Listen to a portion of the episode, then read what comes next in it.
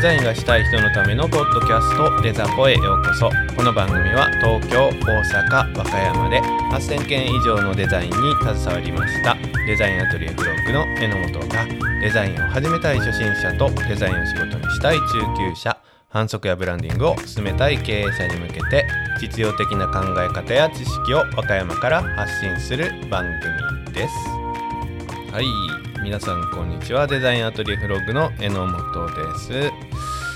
えー、っと先日ですね父が亡くなりましてねちょっとバタバタとしてまして内容がねちゃんとまとめられてないんで本当だったらえー、っとイラストレーターのねお話っていうことを予定してたんですけどちょっとまあ別にお話ししたいことも出たんでそっちの方をお話ししたいと思います、えー、イラストレーターの方、えー、お楽しみにいただいてた方は もう少しお待ちください。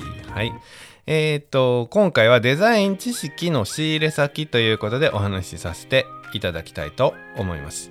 えー、っとですねデザインをしててえー、こんなデザインあんなデザインいろんなデザインに刺激されたり、えー、いろんな情報をね、えー、入れることで新しいデザインができたり時代に沿ったデザインができたりということになると思いますがじゃあそのデザインのね、あの刺激を受けるその仕入れ先っていう言い方がいいのかな？あの情報を集めてくるどっから集めてくるんだ？っていうお話なんですがえっ、ー、と僕は和歌山今は和歌山でねデザインの仕事をさせてもらってます。そういう人は和歌山で、えー、生活する。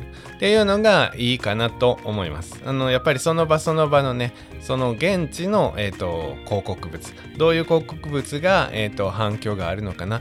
みんなの感覚的にはどうなのかなっていうのはやっぱり現地で空気として感じないと分かんないところが多いと思います。えー、ですが和歌山で仕事しててもねあの大阪和歌山大阪は近いんでね大阪の方で展開するための広告本社が東京にありますとか、えー、和歌山から発信して全国に発信する広告物。っていうようなお話もあります。そしたら和歌山だけの感覚だったらちょっとまずい。っていうことになってきます。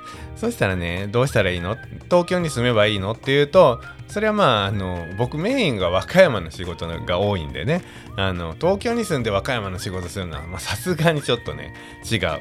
あの東京の方はやっぱりねあの広告物周りを見たら広告物っていうのがたくさんあるしデザインされているものっていうのはたくさんあるしやっぱり日本の中ではまああの最先端ですよね。あの流れては消えていくっていうところも大きいですけどやっぱりその時々に適したデザインが、えーと、目ぐるましく変わってるのでそういう刺激を受けたりそこにあの合わせたデザインをするのはえー、東京に合わせてたら一応ね、まあ、あの全国で見てなんだこれっていうようなことはまあないかな。ちゃんとおしゃれなデザインがね多いですからね。とは思うんですけどうーん和歌山の仕事をそこから発信するとちょっとねおしゃれだけどかっこいいけどなんか売れないなとかねお客さんが集まらないなとかっていうこともねありえると思ってます。だからその場その場皆さんがデザインする場所自分の経営してる場所そこに、えー、合わせたデザインをしていってもらう形でいいと思います。まあねとにかくねかっこいいですよおしゃれですよっていうだけだとやっぱりねあのダメなところが多々あるんですよね。だからまああのどっちかいうと和歌山のデザインはまあちょっとやぼったいです。やぼったいデザインが多いですけどあのやぼったいデザインの方が集客できたり安っぽい感じのデザインの方が集客できたりっていう側面はあります。えー、東京の方で3年前に流行ったデザインが今やっと入ってきたということもあるんで。そんなそんなところです。で和歌山に先ほどちょっと話しました。和歌山に住んでて他の地域の情報、えー、東京の方で進出する会社の広告。物を作れないかというと、まあ、作れないことはないと思うんでね。どんどん情報を仕入れていかないといけない。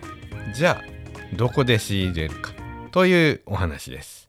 あのー、基本的には昔と違ってね、まあ、ネット見れば大体ねなんとなく分かります。で、えっ、ー、と、全国媒体としてのね、テレビとか雑誌とかはね、あの、東京とか都会とかを中心に発信されてますので、そのあたりのデザインが、えっ、ー、と、別にデザインブックじゃなくてもね、週刊誌とか雑誌、漫画だって構わないんですけど、そういうものの端々には、えー、今を表したね、デザインが反映されてることが多いので、それをまあ、そんなにデザインするぞっていう感じで見なくてもいいんで、日々触れてるっていうだけで全然違うと思います。あの女性誌とか好きな方多いですね。ああいうあのファッション誌とかそうなんかな。ああいうの見てるだけでもね、趣味で見てるだけでデザインどうしようこうしようっていう感覚で見てなくっても、感覚的にはね、あのー、いいと思います。そういうのに慣れ親しんでるっていうことがいいと思います。えー、先ほどお話しした通り、ネットを見れば、えーと、大体ねあのどこ全国どこからでもいろんな地域の情報が集められますがプロとしてはそれじゃ足らないなって思うことが多々ありました。で情報をどっから集めようかっていうのは大きな問題なんですよね。これ相当探しました。いい方法ないかなって迷って探してたどり着いた方法がありますので紹介したいと思います。えっ、と本嫌いの僕がですねあのまあ定期的に定期購読してる本があるのでこっちを紹介したいなと思ってます。えー、っとですねそれが、うん、宣伝会議反則会議広報会議ブレーンこの4つです。この4つを全部えー、撮ってるかというと僕は1つに絞りました。その話をしますね。あのこのまあ4つの本っていうのは一応広告業界反則業界、えー、マーケティング。なこういった業界の中で、えーと、月1回発行されてる本なので、えー、割と最新の情報とかいろいろ刺激を与えてくれるような内容、えー、必要な内容が書いてます僕はもう本当に本が嫌いだからえ、ー、とめちゃくちゃ厳選しましたいろんな本を最初頑張って見てみてあこれをやったら毎月読んだ方がいいなって思った本たちです。でこれ全部同じあの会社から出てますが、えーと、この中でもねその宣伝会議反則会議広報会議ブレーン。これそれぞれ何かっていうのを今ちょっとねネットで書いてあることですが読み上げさせていただきます、えー、事前に言っときますがわけわからないですよ。一応。読みますね。載ってるからね。はい。反則会議。人が集まる。商品が売れるためのアイデアを集めた販売促進の専門誌です。販売促進の基本ノウハウから Web やモバイル SNS などを活用した最先端の成功事例まで売り売りの現場で役立つ情報が満載、えー、店頭で生きる明日から実践できるアイデアをお届けします。はい。わけわかんないでしょ？続けますよ。広報会議の方。えー、日本で唯一の広報実務者のための専門誌。企業自治体などあらゆる組織にとって社会から評判は信頼につながる重要な要素です企業にとってマイナスとなる情報の流出を抑えるリスクマネジメントからメディアに取り上げてもらうための攻めの広報活動まで実践に役立つ広報の基本と最先端を事例とともにお届けします。はい、えー、今のが広報会議。あ、ごめんなさい、順番間違えたな。えっ、ー、と、次、宣伝会議ですね。えー、1954年、日本初の広報マーケティング専門誌として刊行、あ、創刊、失礼しました。創刊。えー、広告を中心に反則、PR と企業のマーケティング、えー、企業のマーケティングコミュニケーション活動を扱う専門誌です。マーケティングクリエイティビティをテーマに最新の理論や手法、事例を紹介。売上の拡大、企業ブランド向上に役立つ知識と情報をお届けします。はい。最後にブレーン。1961年に創刊の広告クリエイティブの専門誌です。迷子広告デザインをはじめ、プロダクト、パッケージ、ファッション、アートなど、マーケティングコミュニケーションに関わるあらゆるクリエイティブ事例が満載。アイデアを作り、形にする。クリエイターを刺激する、えー、最新情報を毎月お届けします。というような4冊です。うん僕も読んでてわかんないです。わかんないんですけど、これね、1冊、えー、1300円かな。えっ、ー、と、まとめ買いとか、えっ、ー、と、それから定期購読とかで、えっ、と、値段は変わってきます。僕はこれをね、全部1回、え数ヶ月かな。え申し込みました。で、全部をしばらく頑張って、あの苦しみながら読み 読みました。で、結局のところ、予算的にもね、毎月かかることだから、あの、抑えたいし、厳選しようということで、えー、しばらく続けたんですけど今結局見てるのは、えー、引き続きね定期購読しているのは反則会議ですね。これが、えーと、僕には合ってる。内容的にも合ってる。と思ってます。それぞれね特徴っていうか、まあ、紹介文を読んだんですけど、まあ、全体的にねあの大手企業のあのデザイナーとか大手企業の広告部宣伝部反則部マーケティング部みたいなところに勤めてる人しかももう本当の本当に大手。えっ、ー、と、え、次、え、CM を企画しようかなみたいな全国展開の CM, CM を予算うん千万円で企画しようかなみたいな話のところが多いんですよ。えー、その中で特にえーと、宣伝会議とか広報会議とかうん結局載ってる事例もね超大手のテレビで見ましたみたいな CM の事例とかあのー、本当に大手ばっかりだからちょっとねあの現実味がないんですよね。あの、現実味があるような大きな仕事ができればいいんだけど。あの和歌山でやってる分にはねあの大きいお仕事もういただきますよ。いただくけどやっぱりこう全国で CM やったことあるかっていうと僕はないんでちょっとかけ離れすぎでこう自分に落とし込むのにはちょっと距離がある感じがしました。で中でその呼んでるという反則会議。これはねあの僕みたいな、えっと、個人事業でデザイン事務所をやってる人。これから皆さんやるであろう自分でデザインをやっていこうという方。で人から、えっと、お仕事をいただいてデザインしていこうと考えている方。でそれからね自分の会社をね経営して反則考えてる方。もうこここの自分で経営してる方はそそんな大企業じゃあのねあの大企業の方の場合はもう他のね宣伝会議とか反則会議と反則じゃないあの広報会議とかも読んだ方がいいんですけどあの僕らぐらいの 人は反則会議が一番合ってます。あの具体的なデザインの参考にもなるしえー、っと特に今だったらね SNS の特集とかも多いから SNS はどういう風にしたら、えっと購買につながるかとかっていうような話もね割と具体的に書いてるんですごく役に立ちます。ので一回ね本屋さんこれ本屋さんであんま見かけないよね。かなり大きい本屋さんじゃないと、えー、見かけたらね是非あのこう、えー、反則会議自分でわからなくなる。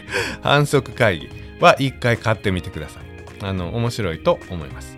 でもう一個ねブレーンっていうやつね。こっちは割とねアーティスト寄りです。あのもちろんデザインの話もたくさん載ってるんだけれども、えー、クリエイティブな部分を刺激する感じの、えー、雑誌というか、まあ、本ですね。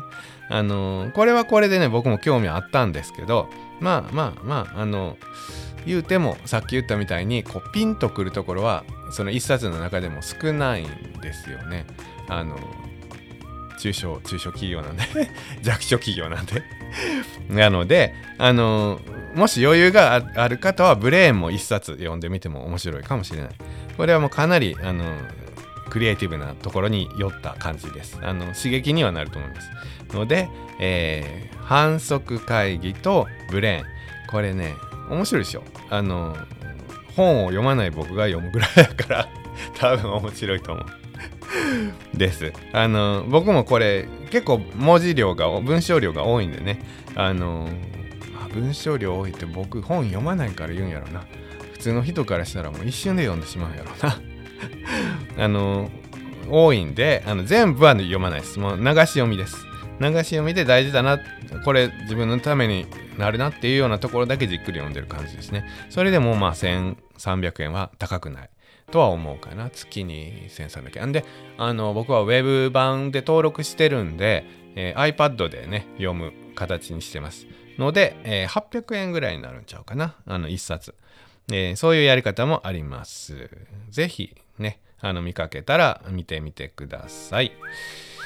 そこでですねあのインスタ、まあ、早速その反則会議の中でね皆さんにもね聞いてもらいたいねインスタの話が上がってたんで紹介したいと思います。インスタがねいいいいって言っててこのインスタから商品が売れるっていう形ねあの経験されてる方もいらっしゃるしまだなかなかねあのフォロワーも集まらないし、えー、商売に直結はしてないんですよっていう方もこっちの方が圧倒的に多いんかなと思います、えー、そのね改善のヒントになるようなことが書いてたので、えー、読んで読んでいきたいというか紹介したいと思います。えっ、とねインスタっていうのはあのどういう時に見ますかっていうアンケートを取ってるんですよ。でそれがね暇な時に見るっていう人が圧倒的に多いですね。で暇な時に見るっていうことをあの考えた、えー、構成をした方がいいっていうことが分かってきますよね。でそんな時暇な時にインスタの何をどこを見るのっていうアンケートもしてます。それがね発見タブ発見タブっていうらしいです。発見タブなんですね。あの、虫眼鏡マーク押したとこかな。あれに該当しますね。あれは、えっ、と、インスタでいいねを押したり、自分が長い時間見てた、えっ、と、インスタの投稿に、えー、学習して、おすすめの記事が優先度順に表示されるっていうものですね。なので、そこに表示されるというだけで、商品の場合は、あの購買のチャンスがある、えー、サービスの場合はサービスを利用してくれるチャンスが圧倒的に上がるっていうものですね。でそこに乗るようにしていきたいなっていうのが目的ですね。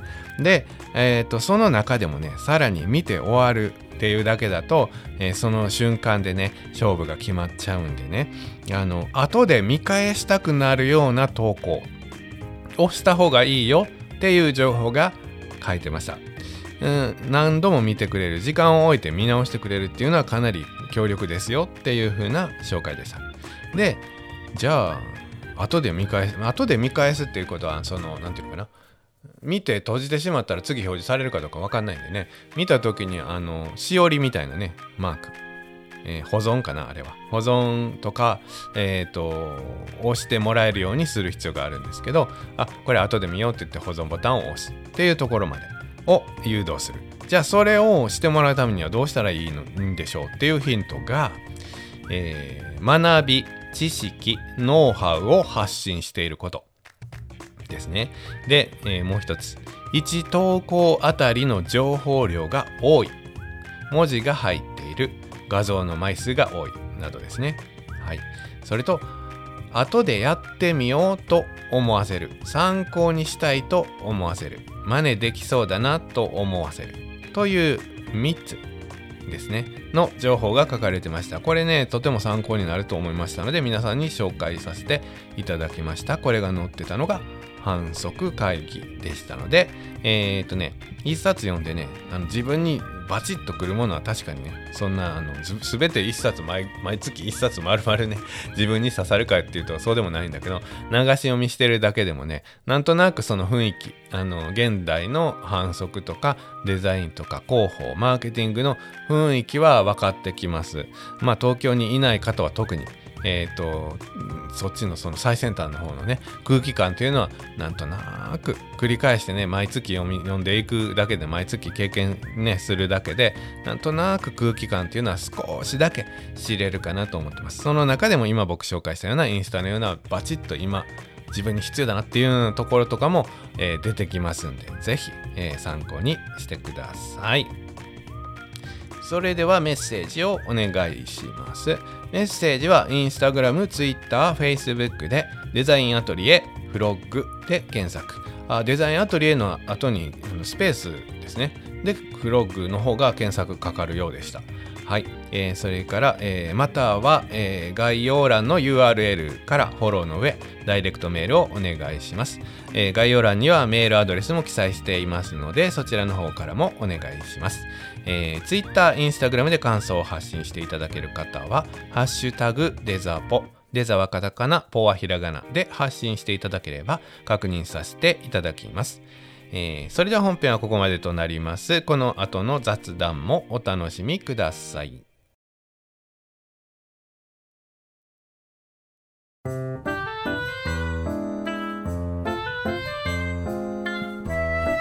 はい、お疲れ様です。えー、っとですね、原稿をね、日に日に このデザポの原稿が日に日に雑になってきてるんです。僕ね、原稿を書くあの喋ることをね決めて考えてると、うん、ついつい文章になっちゃうんですよね。で文章長い文章になって、えよし原稿できたと思って収録すると僕喋りながら原稿を読むってもう同時に2つのことができないんですよ。ほんと困るんです。僕何でもそうなんです。1個のことしかできなくて。あこれあの女性の方が得意らしいですね。同時に2つのこと考えてる。たくたくさんのことね同時に考えるって。また僕はね男だからというわけじゃなく僕はですねこれ。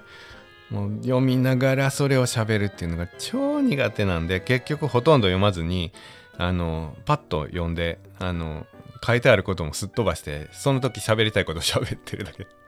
だからもう、あかん、もうこれあかんと思って、えっ、ー、と、どっちにしろね、喋りたいことって、まあ、ある程度頭の中にあるから、まあ、項目だけ、本当に項目だけって心がけてるんだけど、まあ、気がついたら文章になってるんで、もう今回も本当にこう項目だけ。で、あの、原稿を読ませていただきました。原稿を読ませて、配信させていただきました。なので、まあ、相変わらず前行ったり、後ろ行ったり、戻ったり、行ったり来たりしてるんですけど、分かりにくくてごめんなさい。はい。えっ、ー、と、メッセージいただいたのを紹介させていただきます。えー、茶娘さんです。いつもありがとうございます。たくさんね、メッセージを書いていただいて、ちょっと何度かやり取りさせていただきました。茶娘さんはね、僕の配信した内容をね、実践していただいたりね、あの、キャンバーも見ていただいたりね、えー、タイムリーに、すごくタイムリーに対応していただいてありがとうございます。あのね、その件でまたいくつか情報をいただいている中で、えっ、ー、とね、チラシですね。よそさんのチラシが入ってたんでしょうね。ポストか新聞かなんかにね。で、これを、あの、こんなんありましたって言ってね、僕に情報をね、教えていただきました。これすごい、いろんな意味ですごいチラシですねっていうことで、あの、写真を送っていただきました。あのすごいカラフルなチラシなんですよね。であんまり書体を使わないあんまり色を使わないということでね、えー、ポットあのあデザポではあのお話しさせていただいてるんですがもうあの特特殊な書体をたくさん使って色もね一文字一文字違うぐらい本当にこれあの大げさじゃなくねあの一文字一文字が違うんですよ色がねもうチカチカチカチカするんですけどこれね、あのー、茶娘さんに返信でね、あの解説もしたんですけど、紙がね、普通の白い紙じゃないんですよ。これ、これ今何て言うのかな？僕らの時代はこれ、木皿とかって言ったんだけど、あのー、ザラ紙の黄色い紙なんだと思います。もしくはこれ、色上質紙なんかな？ちょっと写真では分かりにくいんですけど、あの、色のついた紙です。黄色の。で、これって普通の紙より高いんですよ。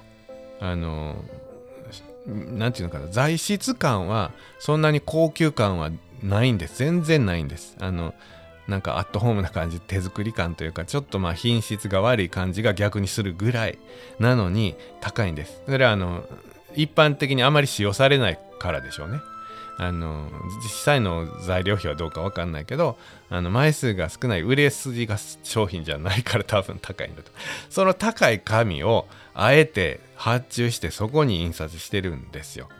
相当狙ってるんちゃうかなっていう話をしました。こういう雰囲気でド派手で、えチカチカして、まあ、高級感も別になくあの庶民的な庶民的な感じって言っていいのかなちょっと分かんないんだけど。あ、でもね、うん、狙ってるんだな。もしかしたら、でもごめんなさい、こう喋りながらね、よく見るとね、白い部分があるわ。白い部分があるっていうことは、うん、白い紙に黄色のインクで印刷してるのか黄色い紙っぽくしてるのかまあ何にせよ狙ってるんですよね相当なのでこれは多分あの広告代理店がやってるのかあのかなりこだわりがあってお店が広告代理店に依頼してるのかあの素人が作ったんでっていう、まあ、感じもするんだけど、まあ、あの頑張ってるんだと思います。努力していろんなチャレンジをしてるんだと思います。のであの好感が持てる？偉そう。何様やねんって話だけど。あの好感が持てるチラシです。あの面白い資料いただきました。ありがとうございます。はい。えーと、続きましてはマッシュさんですけど前ちらっと言いましたけどやっぱりそのマッシュさん 僕マッシュさんマッシュさんって言ってるけどマッシュさんとマッシュアットマークホニャララさんとえっ、ー、と2種類あるんですよ。だからマッシュさんという紹介の仕方だと別人だったらあれだな。じゃあそのマッシュさんアット言っていいのかな？マッシュアットきのこハウス平本さんですね。こちらの方から、えーと、メッセージいただきました。喋るのも聞き取るのも慣れですよ。予習復習すれば熟練度が上がるペースもアップ。っていただきました。ありがとうございます。頑張ります。はい。あの、この間読んだのかな？こっちのその自分がやっていることのコンセプトって意外と見えにくいんですよねっていう感想をいただいた方。こっちはマシュさんのみ名前はそれのみ。今日ご紹介したのはマシュアットアットの方なんです。なんであのあのどうなんかな。別の方っぽいよね。でもこんな感じだと。でもなんか書き方がねあの、ハッシュタグデザポって最初に入れてくれてる書き方も 一緒なんでね、どう、なんなんだろう、すごく気になる。あの、えっ、ー、と、はい、あの、どちらかあの別人ですよ。もしくはあの同じ人でアカウント違いですよ。っていうようなことを 教えてください。すごく今気になっていることです。はい。えー、っとですね、あと、その冒頭に話しましたね、あの、僕のお父ちゃんがね、亡くなったんですよね。まあもうね、ぽっかりと穴が 開きましたね。あの毎日お昼ご飯と晩ご飯とまた透析の送り迎えとか何かしらかのねあのやってたんです。もうすごいやってました。すごいやってたからね。ここ1ヶ月2ヶ月入院してたんでねなんかスカーンと空いてたんですけどね。まああのついこの間ね急に亡くなりましてね、まあ、最後は見とれたんでね、まあ、やることもやったしよかったなとは思ってます。あの後悔はないです。まあまあ、よく頑張ってくれたなと思って、あの、ありがたかったなと思ってます。えっ、ー、と、ちょっと、まあ、あの、お葬式とかね、あったんで、あの、この、今回の、明日配信かな？の、えっ、ー、と、セブンドアーズラジオプラスメイ。こっちの方ちょっとお休みいただいて、収録にね、間に合わなかったんで、お休みいただいてるんで、榎本いないバージョンですが ぜひそちらの方も聞いてください。次回はね、参加したいと思ってます。あ、あの、メッセージいただいた茶娘さんにもね、前回あの そっちのポッドキャストも聞いてねって言ってたんで、あの、聞いてみますって言ってくれてます。ありがとうございます。あのね、僕デザインやってるんですけど、唐突でしょ？デザインやってるんですけど、その、多分ね、うちのお父さんも、その亡くなったお父さんもデザイナーなんですよ。えー、80歳で亡くなったから、まあやってたのは40年前？50年前？ぐらいからデザイナー。ちょっとね今で言うところのデザイナーとちょっと違うんですよ。あの何でしょう？手書き。でもちろん Mac なかったからね。手書き。でしかもまああのちょっとあの偏っててえー、と布のねデザインをしてるんです。で布のデザインの原案を考える人は別にいるんですよ。でその考えられた原案を布ってパターンで大きくするじゃないですか。それパターン化したりする作業ねするんです。それを原案を自分でまた書き直したりとか貼り合わせたりとか。でまああの紙に書いたやつがそのまま今だったらスキャンしてそのまま布にしよう思ったらできると思うんですけど当時は紙に書いたものをそのままねあのスキャスキャナーすらなかったんちゃうかな昔は。なんで手書きでもう一回書いてあげてで、えー、と別の、まあ、フィルムに書いてね何枚かの色色ごとにフィルムで書き分けてで布に印刷する用の版をあの手書きで作ってあげるっていう、まあ、職人に近いデザイナーやってたんです。だからね結構ねあの絵はうまかった。でデザインセンスがね多分あったんだと思います。絵がね確かにうまかったから僕もねそれをあやかったらしくあの小学校とかの時ね絵とか別に好きでも何でもなかったのにねあの授業で絵描くでしょ？あの確かにあのうまかった。自分で言うなよ。っていう感じやけど。これはもうお父さんの血が入ってたんだと思います。ありがとうございます。で、えっと、今でもデザインの仕事させてもらってるのはお父さんの血があったからなんとかなったんかなって思って感謝しております。